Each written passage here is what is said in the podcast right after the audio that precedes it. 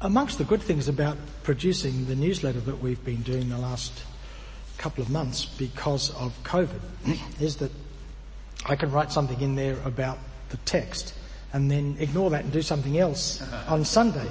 Not because what I wrote was rubbish, which of course, how could that possibly be? But because there's so many different ways into these texts. They've been given to us um, from so long ago. There are so many different ways into it. So I just want to look at the bit at the end, the bit that many of us have read in times past, particularly when we're in deep need. Come to me, all you who are weary and are carrying heavy burdens, and I will give you rest. Take my yoke upon you and learn from me, for I am gentle and humble in heart, and you will find rest for your lives. For my yoke is easy and my burden is light. When Jesus first said this, he said it into a culture where, from most estimates by historians, between 30 and 40% of the population were slaves. So when he said, those of you who are weary and heavy laden, he wasn't talking as we will take it today, spiritual, emotional, mental weight and burden and weariness, which would have been true. He was also talking about actual physical burdens that people were carrying. That when we read about empires like Rome, the understanding that the entire structure was put together by people who were forced into slavery in other, or it wouldn't work. It's extraordinary, isn't it? How many people there were that were slaves. Course, our weariness comes from a different kind of place. It used to really surprise me. The first job I ever had, I worked in John Martin's department store, which will, some of us probably all of us would remember that, that it existed. Um, and, and I was working on the floor, you know, selling things. And what it always really confused me was that I would go home some days tired physically because I'd worked hard and we'd had a lot of customers and I'd shifted a lot of things around. And then other days I'd go home when it had been quiet and I'd have to spend the day pretending that I was being busy so my boss didn't yell. And I went home tired but of a different kind of tired. I, I was sort of, later I thought I realized that I was kind of had a weariness about, my, about me that was a different kind of tired than the physical tired than, that I'd had when I was busy. And it wasn't long before I got to love the days when it was busy and there was lots to do and we had to work hard and loathe the days when it was quiet we were, you know, middle of winter, cold and wet, and, and you know, early in the week, we would just be there, and we would just have to look like we were busy, folding things up all the time. Uh, for a while, I worked in the sheets department, selling Manchester, and uh, would, constantly people would unfold them to look. Why would you unfold a sheet to look at it? It's a sheet. Well, we have to fold it up again.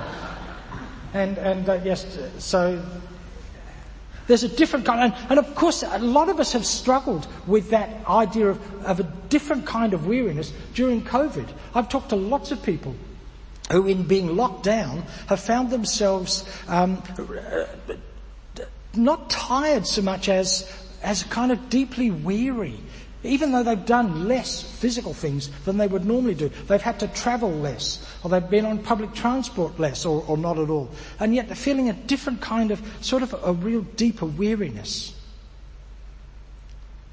And much of that comes from the uncertainty that life has always provided us, but particularly at the moment. Look, even just in the last three or four days, just this week, Scott Morrison made a speech uh, in, uh, about defence and offered some new moves forward on our defence. And he said this, we have not seen the conflagration of global economic and strategic uncertainty now being experienced here in Australia and in our region since the existential threat we faced when the globe and our region collapsed in the 1930s and the 1940s.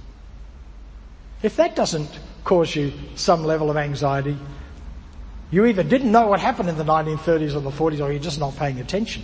Now I don't know how much of this is real, how much of this was hype for the Monaro by-election. And in a sense, I don't care. This is the first time an Australian Prime Minister has evoked the 1930s and the 1940s, the Depression and the Second World War in such a way.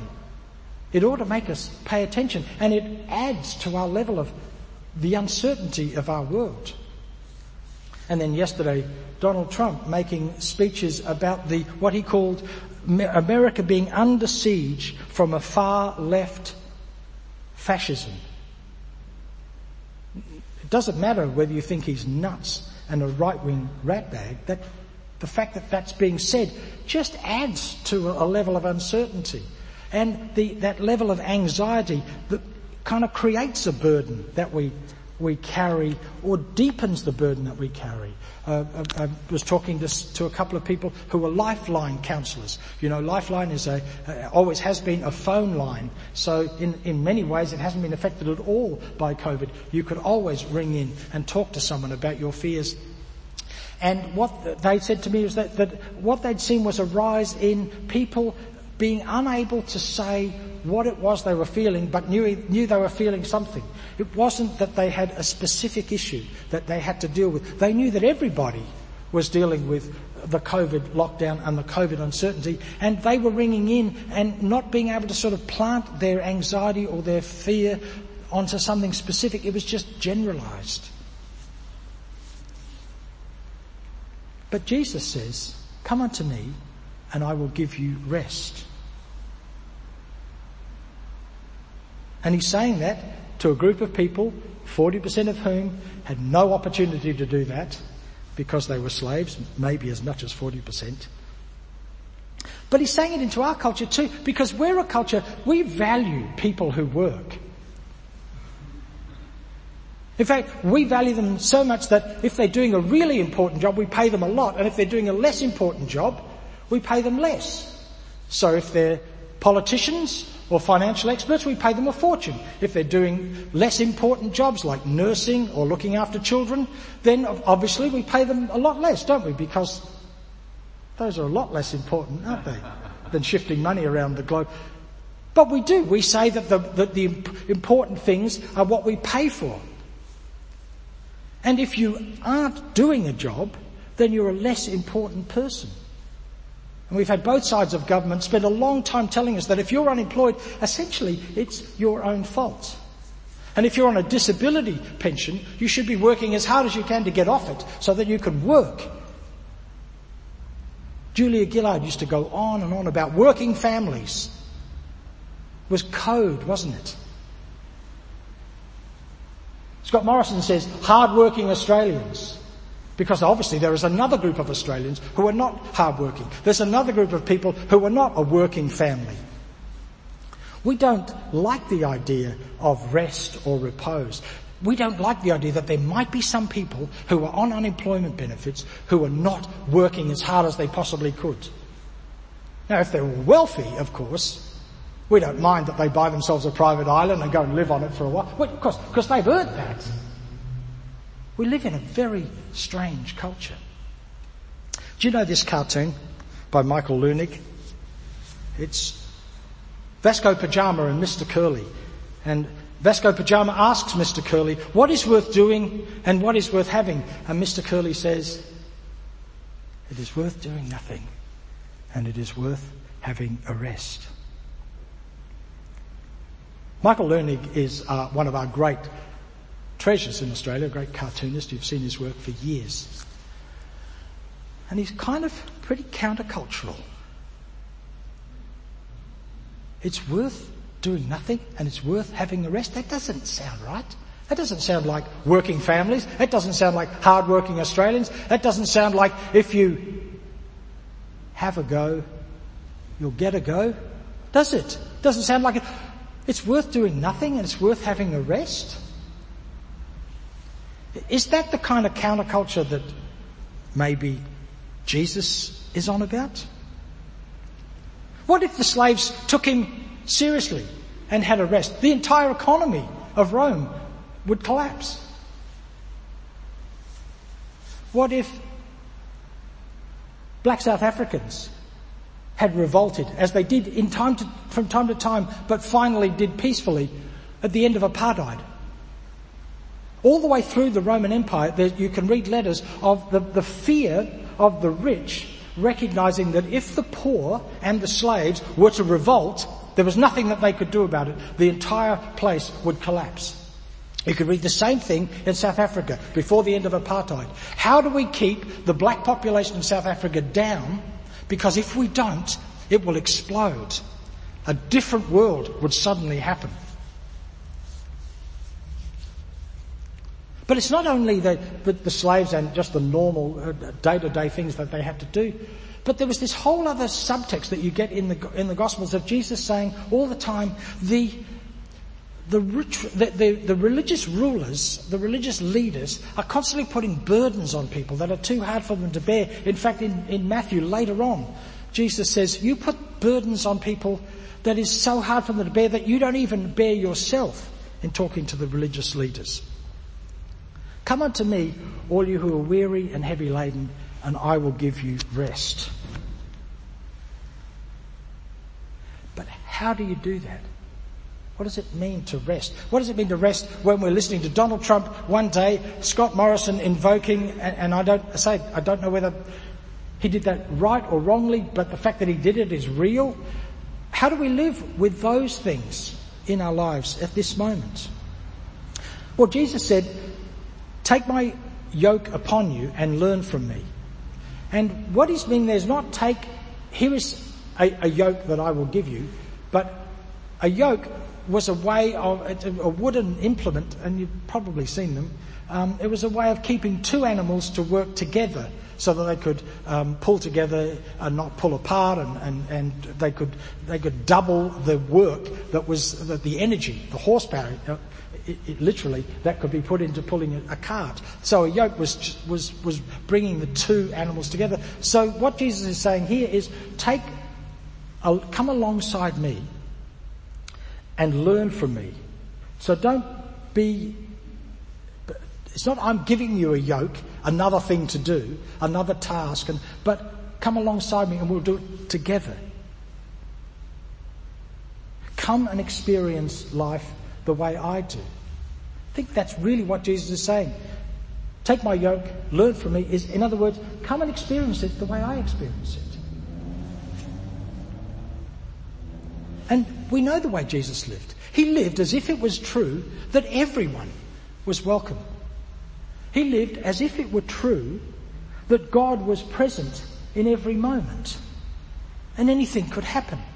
Wonderful things could arise out of that moment and people could experience health and healing and wholeness. He lived as if it were true that the first response to anything is goodness and grace because that's the way he responded. It's like when you meet a baby who's been well loved and you look at their face, their first response is to smile because here is another amazing face. Every time I see a face, I get love and sometimes I get food and I get changed when I'm, when I'm dirty or cold or tired. And, and so here's another face. So the first response is to smile. It's an automatic assumption about the way the world is. And there's nothing more tragic, is there, than meeting a child whose first response is completely different to that because of all of the terror and horror that they've experienced and the need for patient relearning that the world could be good. Jesus lived as if God told the truth when God made the world at creation. God did it all, took a break and said, this is fantastic. That's my translation. He said it's good. Jesus lived as if it really was good, still good. And I think that's all Jesus is saying. Come on, you'll get rest if you start to see the world and live in the world as I do.